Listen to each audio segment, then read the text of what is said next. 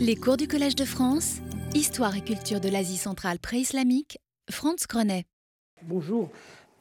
Avant d'en venir au morceau principal de ce cours, c'est-à-dire euh, ce plat, n'est-ce pas, qui n'est certainement pas banal, euh, je reviens sur, un petit peu sur euh, ce que j'avais dit la semaine dernière, donc ce, plat, ce plat calendrier avec les fêtes zoroastriennes. Euh, il se trouve que il y, aurait un, il y aurait un vase qu'on pourrait beaucoup plus simple, mais qu'on pourrait comparer par son thème. C'est ce vase-là qui est au cabinet des médailles à Paris. Alors, euh, qu'est-ce qu'il représente? Malheureusement, je n'ai pas de photo complète, mais il représente deux couples de lions euh, entrecroisés. Et très intéressant, il y a deux arbres. Et il y a un arbre, vous voyez ici, il a ses fleurs et ses feuilles. Et l'autre, vous voyez très mal, mais euh, vous pouvez le, croire, euh, il n'a rien, il est tout sec. Donc, assez clairement, on aurait là un cycle saisonnier, hein, avec, l'été et l'hiver. Bien. Euh, alors, ça a déjà été. Donc, ce qui rapprocherait du plat qu'on a précédemment étudié. Alors, ça a été proposé, hein, le cycle annuel. Euh, un savant de l'Ermitage, Darkiewicz, euh, avait reconnu, lui, il pensait, et à mon avis, il a peut-être raison, que c'est les deux grandes fêtes zoroastriennes, c'est-à-dire Nowruz et Miragon. Nowruz, la fête du Nouvel An, et Miragon, la fête de Mitra. Alors, il se trouve que sur le plat qu'on a vu la dernière fois, ils sont diamétral- diamétralement opposés. Hein. Nowruz est ici, euh, et un Miragon, avec la consommation du vin, est ici. Voilà. Alors, Marchak euh, a contesté cette interprétation euh, avec un argument qui ne me paraît pas décisif.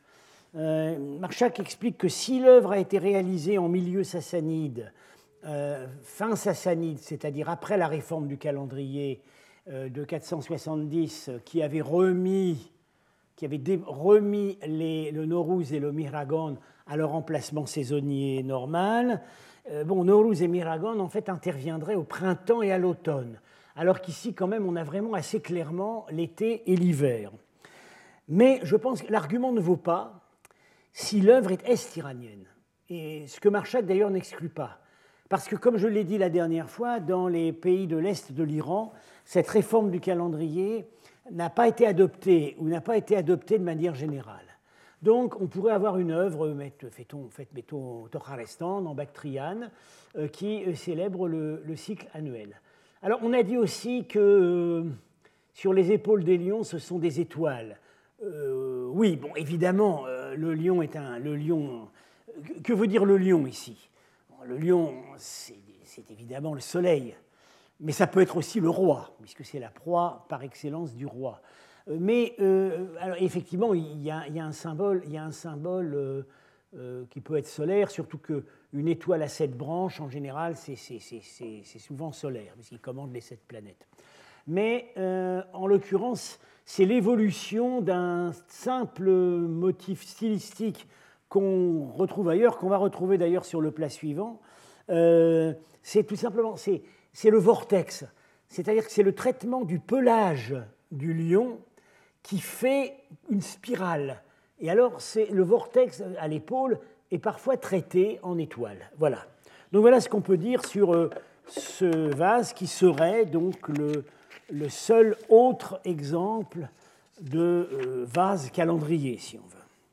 Alors, euh, avant encore une fois d'en venir à l'œuvre suivante, donc on avait évoqué, on avait évoqué les thèmes, les thèmes classiques, euh, gréco-romains, en montrant que dans tous les cas euh, connus, ils sont réinterprétés euh, pour se rapprocher des motifs zoroastriens. Bon, il y a quand même un plat pour lequel, là, on ne peut trouver aucun indice de réinterprétation. C'est celui-là qui est dans une collection privée depuis un certain temps, la collection Ortiz à Genève. Euh, c'est complètement, euh, complètement classique, c'est euh, un des exploits d'Héraclès. hein. C'est Héraclès qui tient le sanglier d'Érimante, hein, qu'il vient de tuer, et qu'il rapporte à, à, son cousin le méchant Eurysthée qui lui a imposé les travaux, et Eurysthée, qui est un lâche, se cache dans un vase. Bien. Euh, il fait ça en fait chaque fois qu'Héraclès lui ramène une proie. Euh, bon, et euh, Héraclès, c'est assez réaliste, c'est même complètement réaliste, puisque Héraclès porte, il a donc le sanglier sur l'épaule, et il porte ici noué les pattes du lion de Némée, un exploit précédent, et la peau du lion qui pend derrière. Et ça, c'est absolument classique. Voilà, c'est ce qu'on a ici. Euh, exactement la même chose. Euh, Eurysthée dans le fond de son vase et le sanglier. Bon, alors, évidemment, on peut dire, peut-être, il y aurait une, il y aurait une réadaptation. Euh, le bonnet, euh, le bonnet d'Héraclès n'est pas typique de lui, enfin, ça pourrait être plutôt iranien. Mais s'il y a une intention politique ou mythologique, il y en a probablement une. Pour le moment, je ne l'ai pas trouvée. Donc euh, je livre ça comme euh, euh, popularité dans certains milieux sassanides de motifs complètement empruntés à la Grèce et à Byzance. bon, évidemment, c'est un, c'est un plat d'une exécution, disons, soignée. Hein. il appartient à l'école, à l'école sassanide centrale, l'école royale. Alors, j'en viens maintenant à une œuvre qui est euh, vraiment très très intéressante parce que on a parlé de messages politiques, on a parlé de thèmes exotiques, et là on a les deux. On a à la fois un message politique et un thème exotique. Alors, c'est ce nous, l'appelons le plat al-Sabah. en fait, il y a beaucoup de plats al-Sabah. Al-Sabah, c'est l'émir du Koweït. Donc, c'est la collection personnelle de l'émir du Koweït. Euh, qui, euh, euh, à qui on doit rendre cette justice qu'il a faite somptueusement publiée dans un album paru il y a quelques années, mine de 2015, Arts of the Hellenistic East, avec des commentaires par deux éminentes spécialistes de ces répertoires qui sont Prudence Harper, dont j'ai déjà parlé, et Martha Carter. Alors, il se trouve que dans cette, dans cette collection, euh, il y a une, écrasante majorité de plats qui sont hellénistiques euh, et euh, qui viennent, les provenances, évidemment, c'est jamais précis. Alors, soit c'est pas un indique rien, soit on, on dit Afghanistan, une cache à l'est de l'Afghanistan où on en aurait trouvé beaucoup, et l'idée qu'on a dans l'ancienne équipe d'Aïranoum, c'est que peut-être ce serait des trésors de la ville d'Aïranoum évacués au moment de la chute de la ville, peut-être. Euh, bon, euh, certainement, il y a des plats qui ont été trouvés en Iran, il y en a qui ont été trouvés au Pakistan. Euh, alors, je vais donc. et, il, y a, au milieu de tout ça un certain nombre de plats qui sont, disons, d'époques plus tardives, correspondant aux époques parthes et sassanides. Alors, donc d'emblée, j'annonce la couleur dans l'explication que je retiens et qui, va, qui est en train d'être publiée dans un article commun avec Samra Azarnouch euh, et euh, une spécialiste de euh, l'iconographie gréco-égyptienne qui est Eleni Fragaki. dans cet article qui va paraître dans la revue de l'Institut français d'études alexandrines, Alexandrina, cette année, euh, nous euh, défendons l'idée que euh, ce plat a été fait pour commémorer, d'une certaine manière, ou célébrer l'occupation sassanide de l'Égypte. Alors, les Sassanides ont occupé l'Égypte. Les, les, Iraniens, ce n'est pas la première fois qu'ils occupaient l'Égypte. Ils l'avaient occupé plusieurs fois et de manière durable à l'époque achéménide. Mais euh, les Sassanides ont occupé une seule fois l'Égypte, tout à fait à la fin, et pendant dix ans seulement, 619-629, à l'occasion de leur guerre avec Byzance. Euh, et euh, l'occupation de l'Égypte jouait un rôle stratégique important qui, à notre avis, est rappelé dans ce plat, c'est que quand on coupe l'Égypte, on coupe la route du blé. Et Byzance, comme avant elle Rome, avait été très dépendante, très dépendante du blé égyptien. alors, cette conquête euh, a, été, donc, euh, a, eu lieu sous le dernier grand règne sassanide, celui de Khosrow II, mais elle a été effectuée par un de ses généraux, euh, qui était probablement son beau-frère. J'en parle parce qu'il est un candidat pour la commande du plat, Charvaroz. il se trouve qu'il est évoqué indirectement dans un plat byzantin, mais ça, je, n'en parle pas ici. et euh, euh, Charles Varaz, en plus, plus tard, a usurpé le trône. Il s'est proclamé roi des rois, mais brièvement, au moment de l'anarchie qui a suivi la mort de Khosrow II. Alors, cette occupation de l'Égypte, très brève, a quand même fourni euh, une, assez grosse documentation archivistique, des papyries et des parchemins, plus surtout des parchemins d'ailleurs, écrits en écriture pélévie, euh, très difficile à, déchiffrer, mais enfin maintenant beaucoup ont été publiés. Euh, et euh, c'est en fait une des seules documentations archivistiques qu'on avait pour l'Empire sassanide de, avant l'apparition des archives dites de Berkeley, qui, elles, viennent d'Iran proprement dit. alors, il se trouve qu'on sait, on sait où était le corps d'occupation sassanide, euh, le, commandant, enfin l'état-major était à un endroit qui s'appelle Babylone dans les textes de Pélévi, mais en fait il y a une Babylone en Égypte.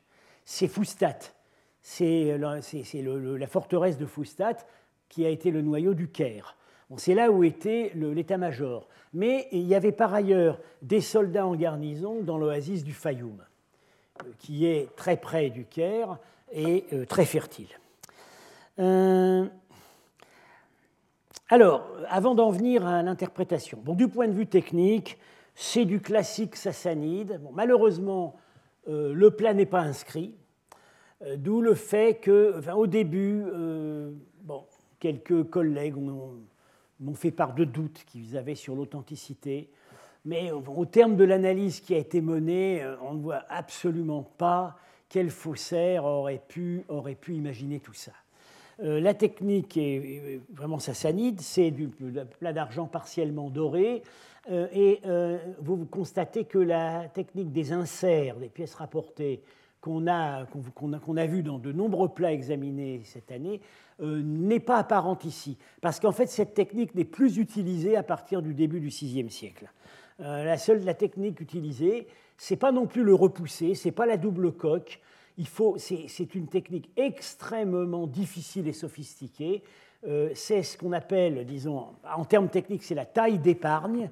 on va dire le ciselage, mais c'est pas. On, on, évide au burin les contours des motifs. Vous voyez le travail que ça représente et ensuite le reste est travaillé par ciselage de la surface d'argent. C'est des, prouesses techniques. Alors, les parallèles stylistiques dans l'argenterie sassanide euh, sont nombreux et couvrent toute la période 6e, 7e siècle. Euh, un parallèle vraiment convaincant, c'est le traitement du visage de la déesse euh, qu'on retrouve sur ce plat qu'on avait vu, le plat dit de Strelka, une scène de trône, alors, vous voyez sur ce plat, comme sur euh, d'autres de la même époque, il y a un traitement vraiment très particulier des visages. Les sourcils sont indiqués par des petites lignes peu marquées qui se rejoignent à la racine du nez, et l'œil est traité d'une façon très particulière. L'iris est, incisé rond, l'œil est assez globuleux, et il y a un petit point euh, qui marque la pupille. Et parfois, sur certaines œuvres, il y a ce qu'on peut appeler un léger effet de strabisme. Il louche un petit peu. Euh, et ça, c'est expressif. Hein. C'est pour donner l'impression d'un regard plus intense. Alors, il se trouve que on retrouve exactement. Euh, ah, malheureusement, je n'ai pas de gros plan, mais vous pouvez m'en croire, l'œil de la déesse ici est traité exactement de cette manière. Un peu globuleux et avec ce regard perçant très particulier. Alors, j'ai déjà signalé euh, le vortex, oui, le pelage, voilà ici, vous voyez, le taureau. Il a le motif en spire sur l'épaule qu'on a vu précédemment avec ce plat, euh, ce plat qui représenterait l'été euh, et l'hiver.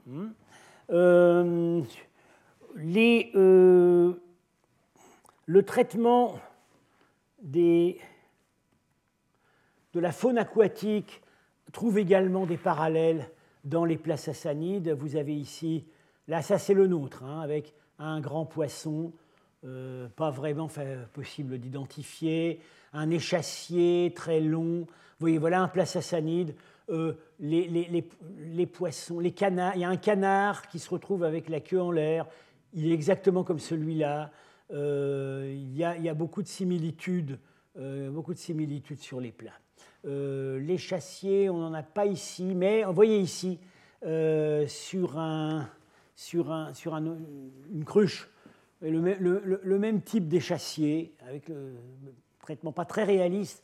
Et on a ça aussi sur les grands reliefs de Takibostan qui représentent le roi Roslo II, justement, à la chasse dans les marécages.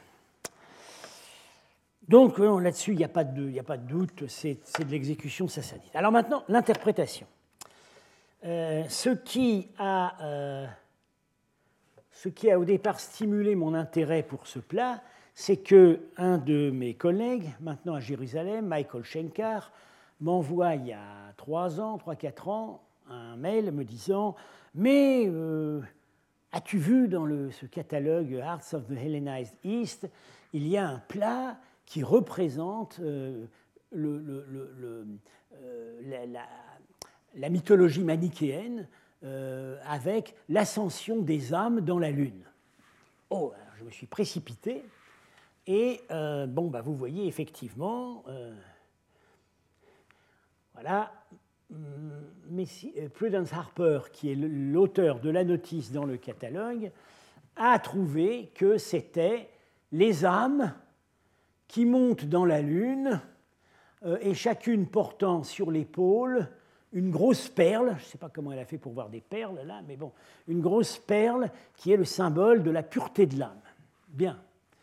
Euh, alors, bon, effectivement, euh, effectivement, abstraction faite de tout le reste du plat qui crie violemment qu'il ne s'agit pas d'une œuvre matichéenne. Bon, y a, on peut trouver des parallèles partiels. Effectivement, on a des euh, miniatures manichéennes euh, qui nous, de, de, Tourfan en Chine qui nous montrent les âmes euh, au paradis, dans enfin, au paradis. C'est plus compliqué que ça dans le manichéisme. Les paradis, il y en a de, de multiples, qui sont dans la station de la Lune, représentée comme une sorte de barque. Oui, mais dans le manichéisme, les âmes ne montent pas à pied au ciel elles sont représentées sous forme humaine quand elles y sont dans le ciel. Mais au moment de l'ascension, elles sont prises dans des faisceaux de lumière. Vous voyez ici, euh, c'est une miniature, je crois que c'est sur une miniature, euh, non, c'est sur une miniature manichéenne, et là, c'est sur l'un de, ces extraordinaires compositions peintes sur soie euh, en Chine, probablement au XIVe siècle, qui ont complètement révolutionné l'histoire de l'art manichéen et qui vous ont été, qui ont fait l'objet de conférences que j'ai organisées ici il y a 4-5 ans avec Jujana Gulashi et euh, Yutaka Yoshida. Les l'ascension des âmes au ciel, c'est les faisceaux, les faisceaux de particules lumineuses. C'est pas du tout euh, des, petits bonshommes euh, qui montent à pied. Bon, et puis, alors qu'est-ce qu'elle avait vu, qu'est-ce qu'elle a voulu voir d'autre?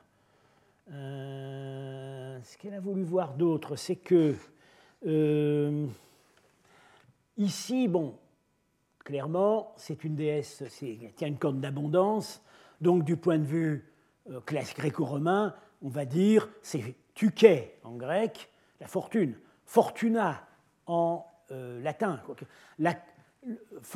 les attributs de tuké et de fortuna ont tendance à beaucoup déborder les divinités euh, qui porte ces noms. Elle l'a vu. Alors, il se trouve que euh,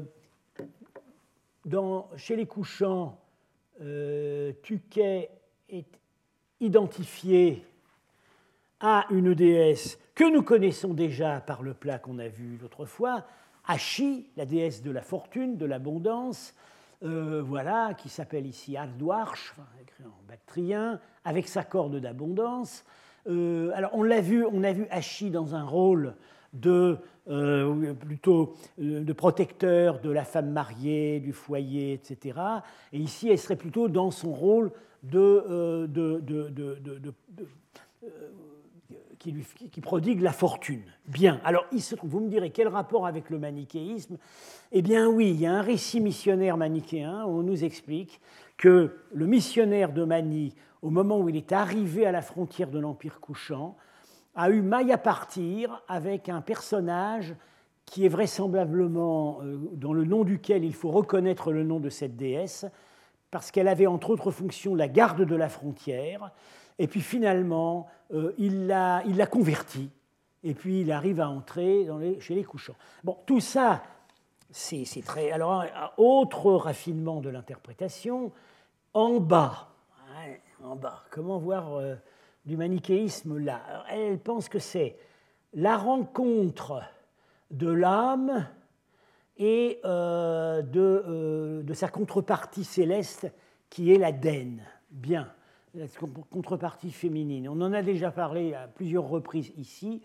Euh, je dois dire que j'arrive pas très bien à comprendre où elle veut voir. Là, l'Aden, ce serait ça, mais euh, elle n'explique absolument pas ni l'animal ici, ni les sphinx, ni le taureau, ni pratiquement rien.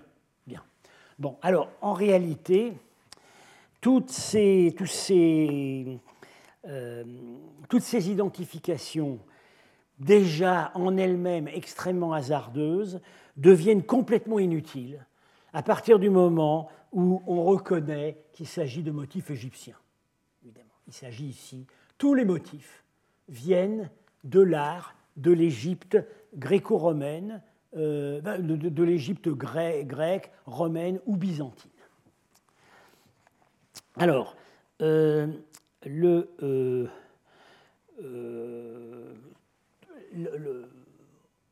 Samra et moi avions compris vraiment rapidement que ça faisait référence à, euh, cet art euh, gréco-égyptien. Nous avions trouvé un certain nombre de parallèles, mais euh, nous avions besoin d'une expertise beaucoup plus poussée, et cette expertise, nous l'avons trouvée avec notre collègue Eleni Fragaki, qui, travaille, qui, travaille avec, qui travaillait à l'époque avec euh, l'Institut euh, français d'études alexandrines, euh, d'où la parution de l'article dans la revue, et elle est maintenant, elle est maintenant chercheuse à l'université de Leiden avec un programme sur ce type de, sur l'iconographie égypto-gréco-égyptienne. alors elle a trouvé, elle a fait une recherche très poussée et elle a trouvé des, les modèles pour absolument tout sachant qu'il n'existe pas de modèle général. C'est un patchwork. C'est ce qui va être important pour la compréhension des conditions dans lesquelles cet objet a été fabriqué. Ça a été piqué à gauche, à droite et surtout à divers stades de l'évolution de ce répertoire.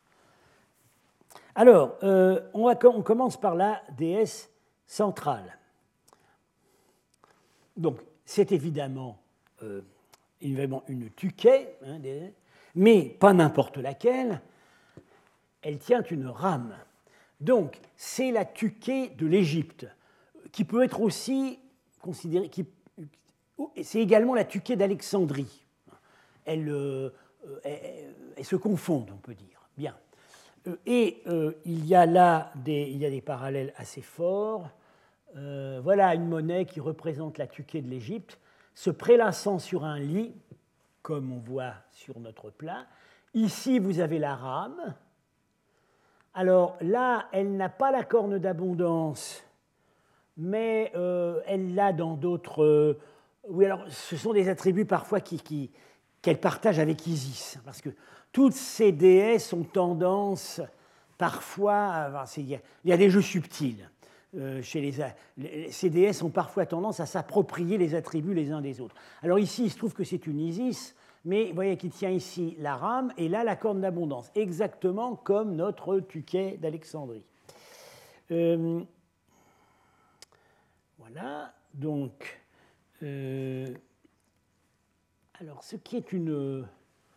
Alors oui, la tuquet, souvent, pas seulement celle d'Alexandrie d'ailleurs, a sur la tête un, modios, c'est-à-dire une mesure à blé pour indiquer qu'elle patronne la récolte ou la distribution de la récolte. La nôtre a ça, mais vous voyez, ça n'a pas été très très bien compris par l'artiste. C'est-à-dire que euh, le nain, le halo aurait dû envelopper toute la tête, et puis là, on lui a accroché euh, sa mesure à blé au-dessus du halo. Mais on voit, d'où ça sort. Bon. Euh, alors, détail intéressant et qui n'a pas vraiment, qui n'a pas de parallèle, le lit sur lequel elle se prélasse est en fait un pont. Et c'est un pont à sept arches, avec un lotus au milieu. Alors, euh, il y a deux pistes d'interprétation pour ce pont. Ça peut être les sept bras du delta du Nil. Ça peut être aussi l'heptastade, c'est-à-dire le pont qui rejoignait le phare d'Alexandrie et qui, avait, euh, qui faisait euh, sept mesures de sept stades qui sont des mesures de longueur. Euh, mais là, il n'y a pas directement d'image, de modèle iconographique à proposer.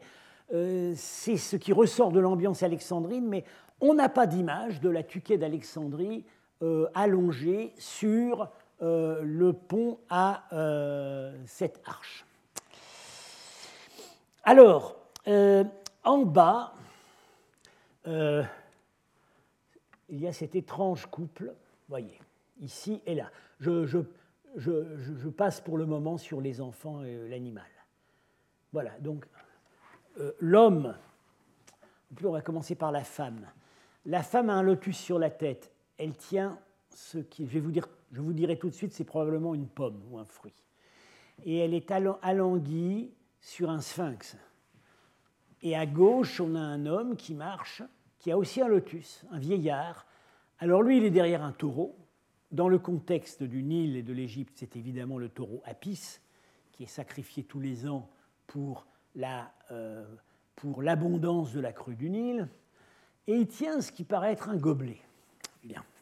Alors, euh, c'est assez compliqué parce qu'en fait, c'est un couple qui a évolué dans sa signification. Au départ, euh, on a ce couple est représenté avec, voilà la tuquet, avec sa rame, et euh, au pied un homme, une femme. Ils sont associés tous les deux à des bateaux. Hmm. Et alors, la femme, c'est Euthénia, qui est donc euh, une personnification de l'abondance c'est en fait un personnage vraiment assez secondaire qui, n'a guère de rôle que fonctionnel par rapport avec la Tuquet, mais qui également est supposé euh, patronner le bon acheminement du blé d'Égypte. En l'occurrence, le bon acheminement du blé d'Égypte sur une monnaie romaine d'environ 140, c'est évidemment l'acheminement du blé à Rome. C'est l'anone, la distribution gratuite du blé euh, au peuple de Rome. Et ici, c'est le Nil qui est allongé, comme normalement les divinités fluviales. Euh, je crois qu'il tient aussi une rame. Et voilà une proue de bateau, parce que euh, le bateau, la récolte descend le Nil, la récolte vient d'Égypte, descend le Nil, est stockée à Alexandrie, et puis elle est embarquée à Alexandrie pour Rome. Voilà le modèle. Bon, mais il se trouve que ça a évolué. Euh, alors, déjà, bon, voilà, vous avez vu. Alors, voilà Euthénia. Alors, vous voyez tout de suite, Euthénia est associée à des petits-enfants. Et ça, on va les retrouver, les petits-enfants, sur le plat. Et euh, euh, il est petit ici, mais elle est appuyée sur un sphinx. Vous voyez? Comme la nôtre. Comme la nôtre. Elle a encore le sphinx. Et euh, le Nil, le voici dans la posture euh, alanguie habituelle des divinités fluviales. Il est également entouré de toute une grappe d'enfants. Euh, il est alors ici le sphinx, c'est aussi un sphinx, mais en l'occurrence ici c'est le taureau Apis. Bien. je vous passe les détails. Euh, il y a une, sur son genou, il y a une mangouste. Alors on va retrouver ça après parce que ça se retrouve un morceau, dans, un, dans un endroit de notre composition. Alors voilà les prototypes, hein, et le Nil. Mais euh, c'est déjà sur notre plat, ou plutôt sur les modèles byzantins de notre plat, c'est déjà plus tout à fait ça.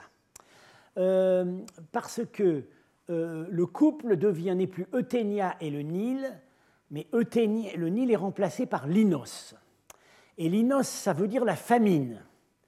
C'est-à-dire qu'ici, euh, le couple fécondant a évolué en un couple, on pourrait dire, contrasté, où, voilà, où il y a une, rivalité entre ce qui va, ce qui va favoriser la récolte, mais le risque, le risque qu'on a de tomber dans la disette. Et ce qui permet à Eleni Fragaki de penser que, bon, évidemment, il doit encore beaucoup au Nil, hein, le bœuf Apis, etc. Mais euh, ce qui permet de penser que c'est Linos, c'est que euh, il est debout. C'est pas une divinité fluviale n'est jamais debout. Elle est toujours allongée, comme l'eau d'un fleuve.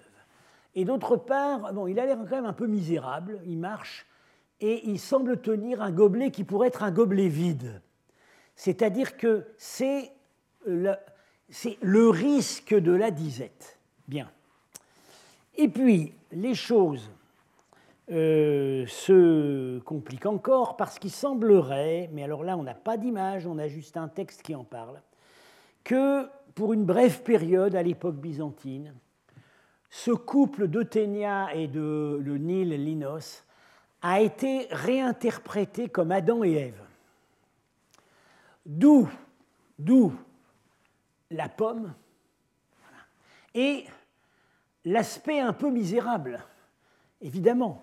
C'est Adam chassé du paradis terrestre et condamné à euh, gagner son pain à la sueur de son front, euh, suite à la tentation à laquelle Ève a succombé.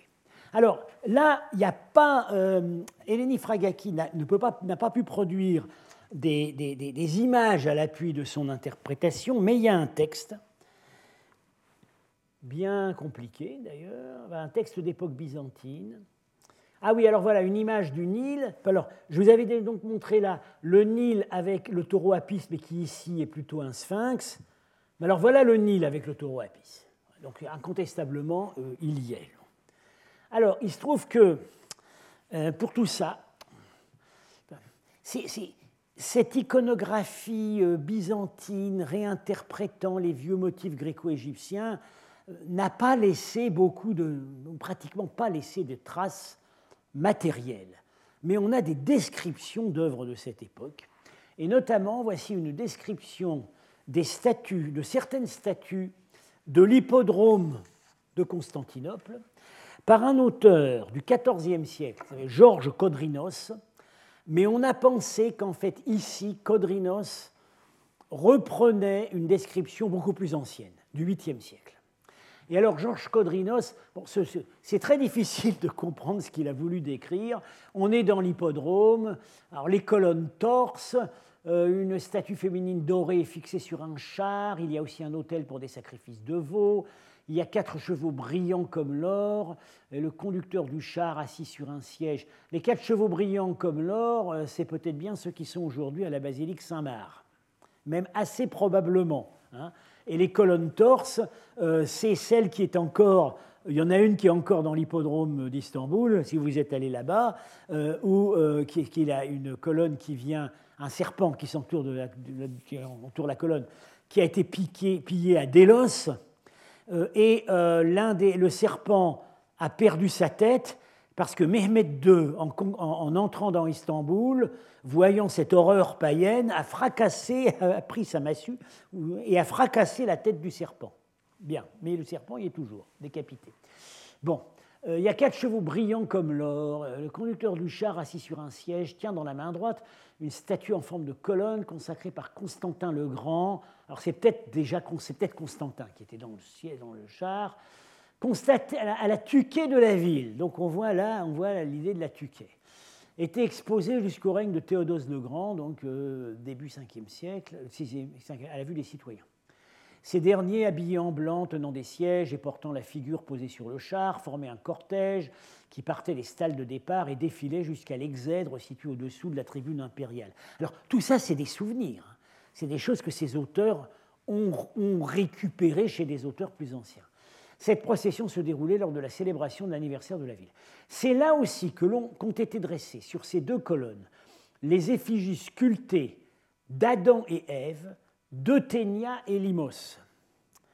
Donc, on, a, on avait côte à côte le couple Euthénia-Limos et Adam et Ève. C'est le texte qui permet de penser qu'à un certain moment, Euthénia et Limos ont été réinterprétés comme Adam et Ève. Et ce qui serait exactement le stade capturé par notre image. Bien. Alors, maintenant, euh, autre partie importante du répertoire ici, les enfants et euh, ce qu'on va appeler, parce que c'est ça, les scènes nilotiques. Il est clair qu'ici, on est dans le Nil. Hein. Vous avez là des, des nélumbos, c'est donc les, nénuphars du Nil, qui sont d'ailleurs représentés à différents stades de la floraison, euh, voilà, ici.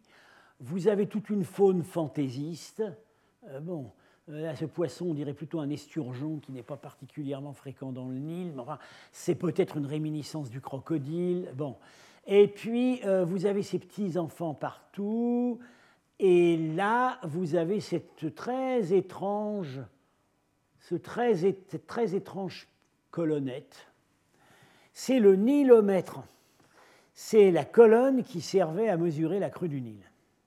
Alors euh, aujourd'hui, si vous allez au Caire, on va encore vous montrer euh, le remplaçant actuel, euh, la, colonne, enfin la colonne, le pilier ou l'édifice, qui à l'époque mamelouk, ou est-ce déjà ottoman, a remplacé le nilomètre. Il y a toujours eu à Alexandrie un pilier qui marquait la hauteur de la crue du Nil. Alors, il se trouve qu'on a des représentations beaucoup plus fidèles. Alors voilà ici une mosaïque que je vais être amené à vous montrer à nouveau, euh, parce que, vous voyez, ici, voilà, un parallèle très très proche, et là aussi. Euh, c'est euh, en Israël, à Séphoris, une villa, somptueuse villa, qui d'ailleurs voisinait une synagogue, et c'est une villa qu'on pense maintenant datée du 5e siècle, alors on appelle ça la mosaïque de la chasse, parce que vous avez le retour de la chasse. Voyez Et euh, euh, ils, ont sacrifié, euh, ils ont sacrifié, ben, en principe, ce serait Artémis sur la colonne. Voilà. Et vous avez les poissons, vous avez là un animal qui est une espèce de mélange de crocodile et de chien. Bon, voilà. Alors, vous avez ici on voit très bien comment le motif fonctionne au départ. Euh, vous avez la colonne avec les, numéros gravés, ça indique la hauteur de la côte de la crue. Bien. Et euh, ces petits personnages qu'on retrouve donc sur notre plat, c'est ce qu'on appelle, c'est les personnifications des coudées. Ces petits garçons s'appellent des coudées et ils se font la, la courte échelle. Alors là, c'est pour montrer que cette année-là, grâce à l'intervention de la déesse, la crue va être particulièrement abondante, puisqu'ils sont obligés de se faire la courte échelle pour marquer le niveau d'arrivée d'eau. Vous voyez Bien. Euh, voilà. Euh, et ici, la déesse qui euh, est, dérivée de notre tuquet. Hein. malheureusement, on ne peut pas du tout voir si elle avait une rame, mais je pense qu'elle l'avait. En tout cas, elle a, la corne d'abondance. Et elle est identifiée, euh, ici on, dit tout simplement c'est l'Égypte. Voilà. La tuquet de l'Égypte est tout ici devenue tout simplement euh, la personnification de l'Égypte. Ici, un pêcheur, un ibi, voilà ces grands échassiers. C'est absolument typique de ce qu'on appelle les scènes, nilotiques. Alors vous en avez euh, à Palestrina, près de Rome, vous avez la l'une des plus célèbres mosaïques qui représente les scènes du Nil. Vous en avez dans des mosaïques en Tunisie.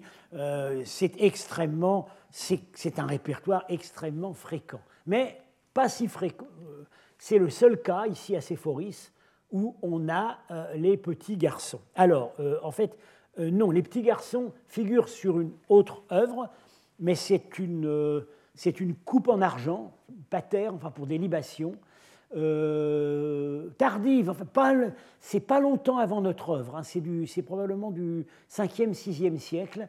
Et là, on voit très bien, il se fait à courte échelle pour indiquer la cote de la montée des eaux euh, sur le nilomètre. Voilà.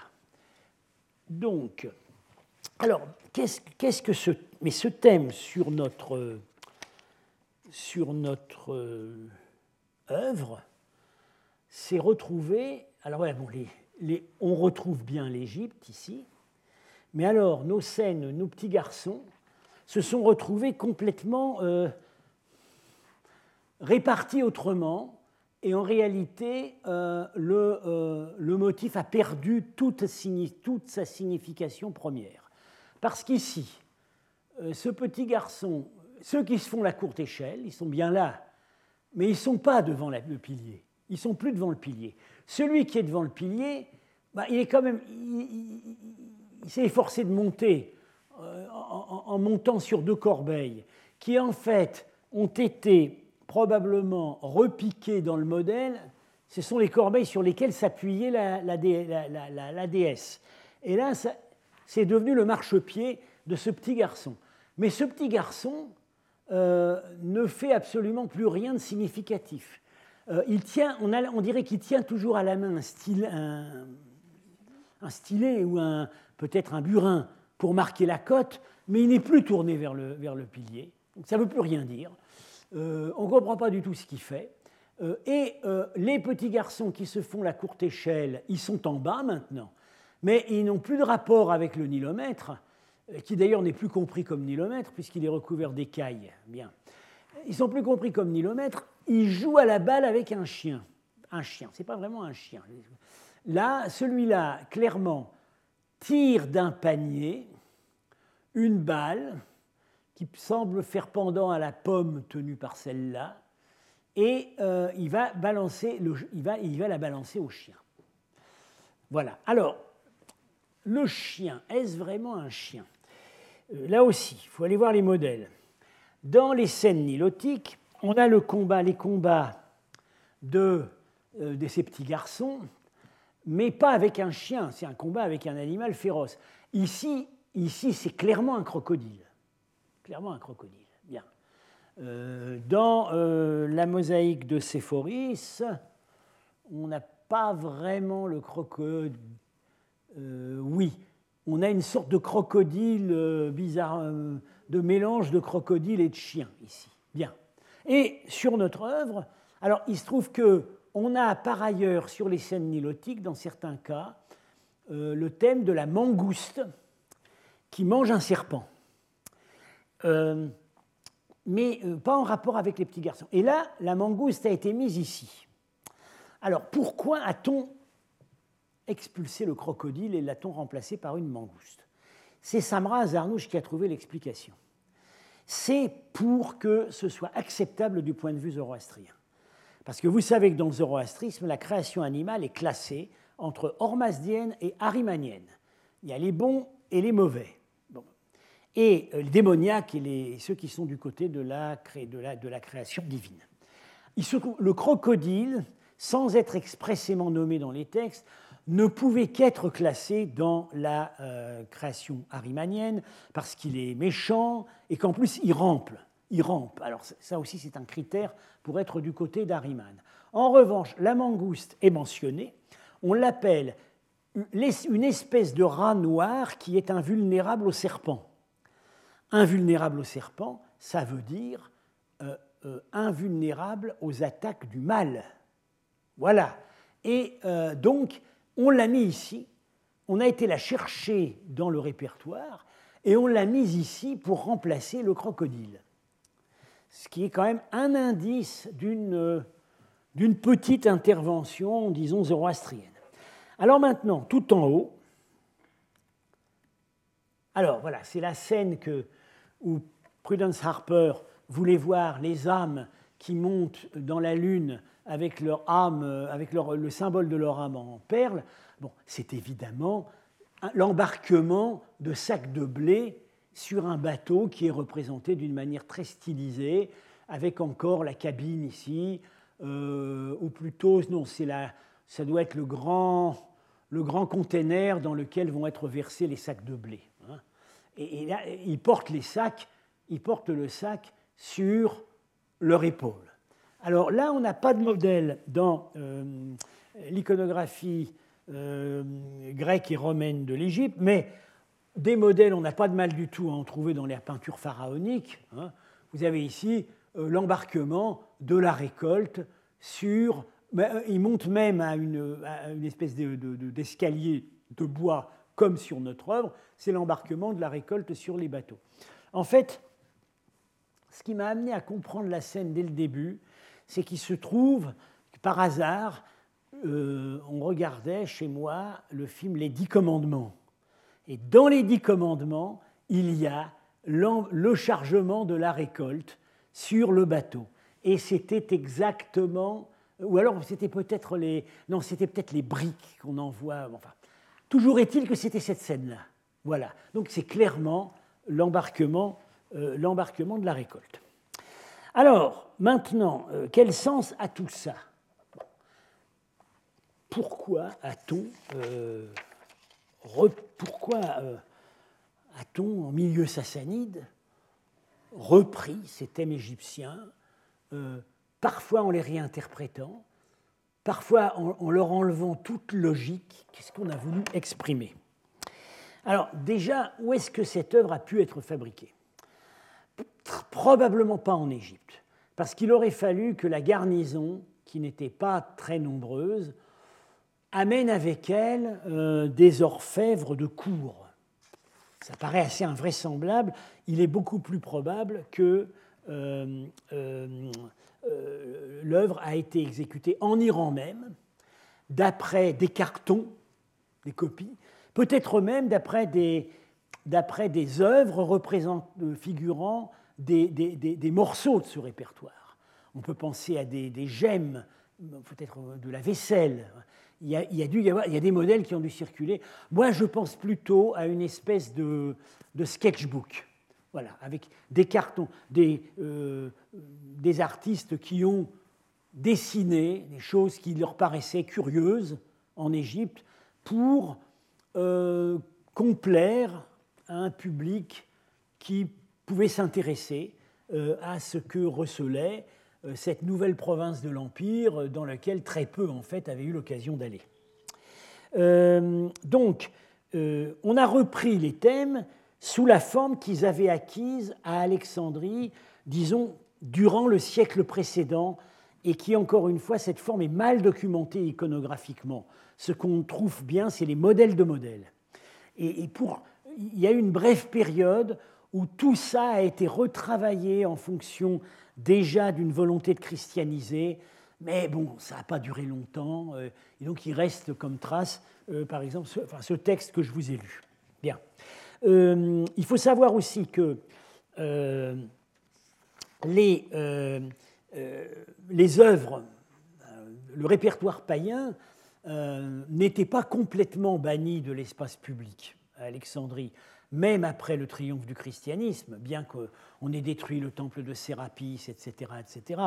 Euh, par exemple, euh, et dans l'espace privé, ça restait le répertoire favori. Euh, la village de Séphoris, en Palestine, dont on a pu supposer que peut-être elle avait appartenu à quelqu'un qui avait des attaches en Égypte, d'où le souci de figurer le nilomètre, etc. cette villa de Séphoris, qui est du 5e siècle, a duré jusqu'à la conquête arabe et ces mosaïques étaient encore visibles. Or, le corps d'occupation sassanide en Égypte avait d'abord occupé la Palestine. Puisqu'ils ont pris Jérusalem, ils ont embarqué la, croix, et ça nous donne le tableau euh, de Piero della Francesca dans, à Assise avec les miracles de la croix. Bien. Euh, alors, il est possible aussi que certaines images auraient pu venir d'un monument précis. C'est le temple de la déesse Tuké à Alexandrie, parce que ce temple a été converti au moment du triomphe du christianisme. Ce temple a été converti en débit de boisson. Euh, ça allait bien avec euh, sa fonction première d'être le temple de la Tuquet. Euh, et les œuvres n'ont pas été enlevées. Ça, on le sait par un texte. Et alors, on nous explique qu'en 602, une nuit, mystérieusement, les statues sont descendues de leur socle et ont disparu. Mais c'était donc. Il devait encore y avoir beaucoup de choses visibles. Euh, alors, qu'est-ce qu'on a voulu évoquer avec ça? Je pense, le plus probable, c'est que c'est une évocation, une célébration de l'éphémère conquête de l'Égypte par les Sassanides, et on a pour cela opéré un double choix dans le répertoire égypto-byzantin qu'on avait sous la main. D'abord, euh, on n'a pas choisi, on aurait pu, pour évoquer l'Égypte, choisir un répertoire entièrement chrétien, puisqu'elle était chrétienne à ce moment. Mais c'était un choix difficile à faire pour les conquérants sassanides, parce que ça aurait signifié une affiliation à la religion chrétienne. Or, la religion chrétienne était en train euh, gagner dangereusement du terrain dans les élites de la famille royale et de la cour sassanide à cette époque. Donc, choisir des thèmes chrétiens pour évoquer l'Égypte, ça aurait été se déclarer chrétien. Donc, on a pris des thèmes locaux qui avaient, euh, sous la forme sous lesquelles on pouvait en disposer. Et puis, par ailleurs, il y a évidemment l'insistance sur les produits agricoles et leur transport. Toute la partie du haut est entièrement consacré. Bon, déjà, on a le reste du nilomètre. Euh, bon, et, surtout, en haut, on voit très bien, et, c'est à une place privilégiée, hein, parce que le croissant lunaire, en général, sur les places sassanides, il occupe vraiment le sommet. Bien. Euh, comme euh, on l'a vu sur le, le, plat de Klimova qui représente l'horloge, etc. Donc, on a voulu évoquer le transport du blé. Et aux époques antérieures, euh, ces images de transport du blé protégé par la Tuquet et par Euthénia, c'est clairement le transport du blé vers Rome, et puis ensuite c'est le transport du blé vers Byzance, et puis quand les Sassanides arrivent, ils coupent le robinet. Le transport du blé d'Égypte, c'est pour eux. Peut-être pas tellement pour l'Empire lui-même. Mon idée, c'est que c'est plutôt pour leurs armées de l'Ouest. Parce qu'ils avaient une énorme armée, ils ont eu pendant 10 ans, 15 ans, une énorme armée à l'ouest, commandée justement par le fameux Charles Varos qui avait pris l'Égypte. Cette armée avait tenté en vain de s'emparer de Constantinople.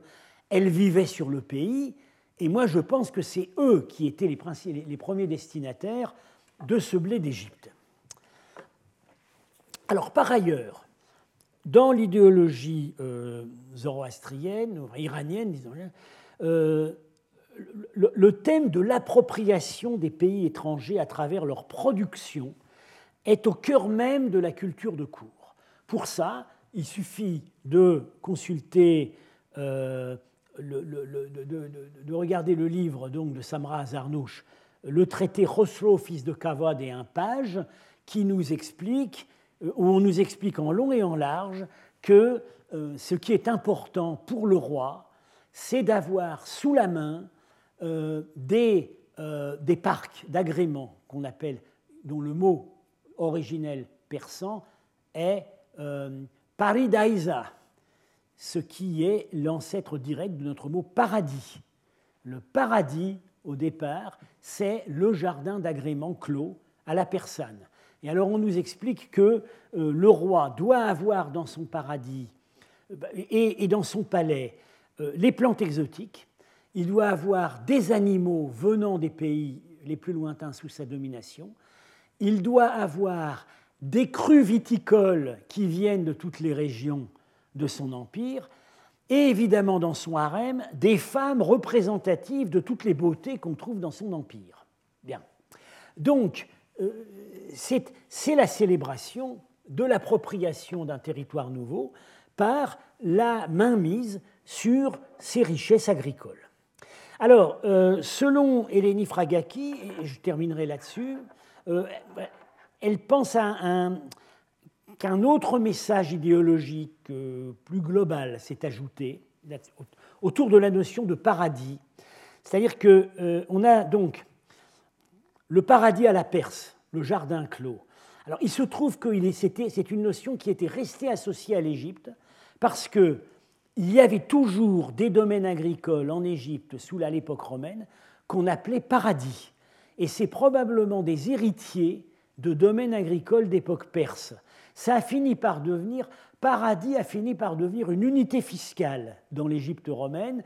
C'est la terre qui va être taxée au maximum parce que c'est la plus soignée. Bien. Et euh, on a donc cette, euh, cette, notion qui était restée bien euh, ancrée en Égypte.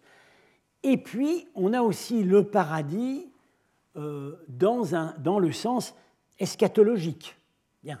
le paradis perdu, perdu peut-être ici, hein, si c'est Adam et Ève, mais le paradis que, euh, au bout du compte, la bonne administration royale va permettre à ces sujets d'approcher.